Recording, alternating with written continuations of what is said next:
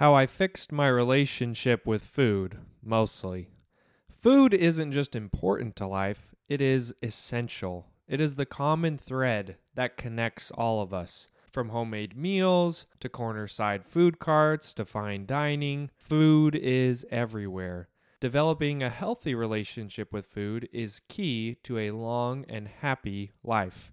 When I was growing up, I didn't appreciate the role that food played in my life.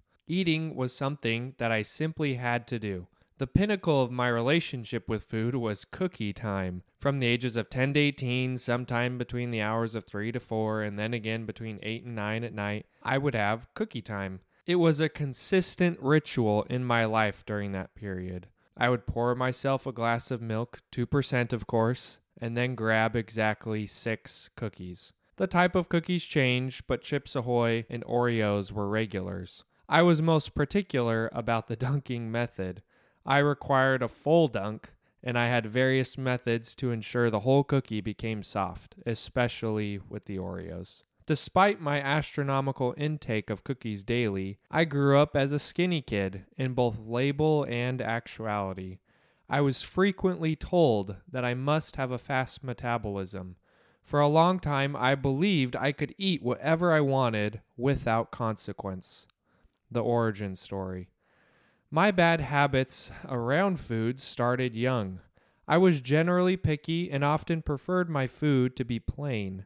I didn't like to explore new foods, and so my diet was like a good Beatles album on constant repeat. There was almost no diversity in what I ate. This was further exacerbated by the fact that my mother was diagnosed with celiac disease when I was around 10. This was before it was cool to go gluten free. Even finding gluten free food was difficult and much less accessible than it is today. That meant that most of the time our dinners were gluten free. As a result, we frequently had the same meals again and again. One of my most frequent meals, if you can call it a meal, was cereal. As a quick aside, it is astounding to me that Americans have normalized processed cereal as an appropriate meal to start the day, especially for children. It is disconcerting to walk down an entire aisle in the grocery store that is a shrine to cereal. The branding is geared toward children. Knowing what I know now, I can't think of a worse nutritional source to wake up to. When I got to high school, sometimes even cereal fell by the wayside. Between poor sleeping habits and a lack of desire, I was frequently rushing to make it to school on time. Breakfast became optional. Sometimes it was no more than a glass of instant chocolate milk that was branded as a breakfast replacement. At the same time, lunch at school became more about socializing than eating. I frequently wouldn't eat until I got back home from school. Depending on what sports and activities I had going on, this often meant that I wouldn't eat any substantial food until 2 or 3 in the afternoon. That substantial food was often processed garbage, like Hot Pockets. Eating to live. I didn't know I had unhealthy eating habits. Because I was skinny, I thought I had a pass. People often called me lucky because they thought I could eat whatever I wanted without repercussions. And I ate whatever I wanted. The repercussions were simply more subtle than becoming obese. At that time, food was simply fuel. It was a nuisance to have to think about it, and so I rarely did. I ate to live, I didn't live to eat. It wasn't until I became an adult that I recognized I lose my appetite when I'm stressed. When I was growing up, I didn't even think about stress. I felt hungry when I didn't eat, but it always felt less important than other things. I didn't realize it was the result of real imbalances going on in my body due to stress. This recognition was a turning point in my relationship with food, but it didn't happen for a long time. It came well after I finally learned to love food, living to eat. My first awakening with food came in college. A friend was incessant that he had found the greatest Indian restaurant he had ever tried. He eventually convinced a cohort of us to join him. I had never had Indian food or anything remotely like it, but I followed along as the group went there. The place reeked of authenticity. Literally, the smell of the spices had long seeped into the wood and carpet. He encouraged us to order the chicken tikka masala, medium with naan. I will never forget that first bite. It was revelatory.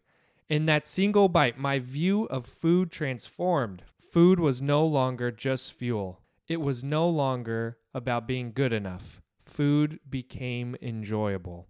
I began seeking out good food. Trying new restaurants became a hobby. As I became more cognizant of food, I tried to eat more healthy foods.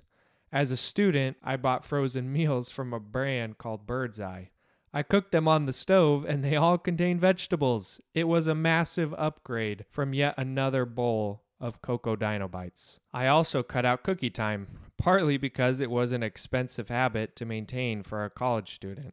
These were my first baby steps toward riding the ship of my sinking diet. Relearning to eat. My bad habits around food did not disappear overnight. An important turning point came at the beginning of COVID. Before the lockdown, I had lost a concerning amount of weight. It was a very stressful time of my life, and I had unconsciously resorted to eating less. We had just moved across the country, I had started a new job, and my partner was expecting our second child. And then the stressful time of COVID came. I was shocked one day when I hopped on a scale and saw I was the skinniest I had ever been as an adult. It was a real wake up call. I realized I couldn't just seek out good food. I needed to form healthy eating habits as well. I needed to change my relationship with food. I started with research. I came across an article that forever altered how I viewed myself as a skinny person.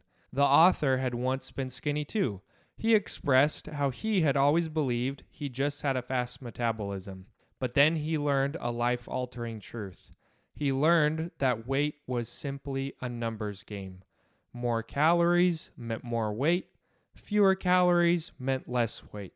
Sure, metabolism can affect it, but at the end of the day, he just wasn't eating enough. It was the first time in my life that I honestly looked at myself and considered that I just wasn't eating enough. No genetics, no metabolism, no pickiness, just my own, if subconscious, choices. I began to take full accountability for my relationship with food. My first step was to download a calorie counter. As a skinny guy, I never in my wildest dreams thought I would need to count calories. But that first day of tracking what I ate was a rude awakening. I was over 600 calories short of the recommended amount to sustain my weight at my height. I was eating a diet that was more in line with what my partner, who is almost a foot shorter, needed in a day. Turns out that being tall means you need to eat a lot more. And so I started eating all the time. I ate pumpkin seeds by the cup. I drank gainer shakes. I started increasing my portions at mealtime. I ate protein bowls at night. It required a 24 7 focus over the course of many months to start putting back on weight. It was extremely uncomfortable and often inconvenient, but I felt I had hit rock bottom and needed to establish a baseline. To ensure I was putting on healthy weight, I started regularly exercising and running. This meant I had to eat even more one of the best decisions we ever made was ordering a box of HelloFresh. With so much focus on food, I needed to improve the quality of my food, not just the quantity. HelloFresh introduced us to so many delicious and healthy meals. Most importantly, it was when we finally learned to cook. Learning to cook elevated my relationship with food by another step. I started to try new foods and new combinations I never would have before. Maintaining a healthy relationship with food. I'm still a skinny guy, but I'm much less skinny than I was. I'm now a healthy weight for my height. I still want to put on more weight in the coming years, but it will be a marathon, not a sprint. I still get stressed out and, without realizing it, start to eat less. But now I recognize it and get back on the horse faster. Where once I started my days with cereal, Now I start them with oatmeal. Cookie time has been replaced with larger portions during meal times. I don't drink gainer shakes anymore, but I still have my nightly protein bowl. I cook multiple times a week and I enjoy it. Our fridge is full of mostly produce these days.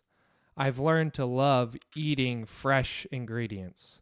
I don't count calories these days, but my body now knows how much it needs for the day.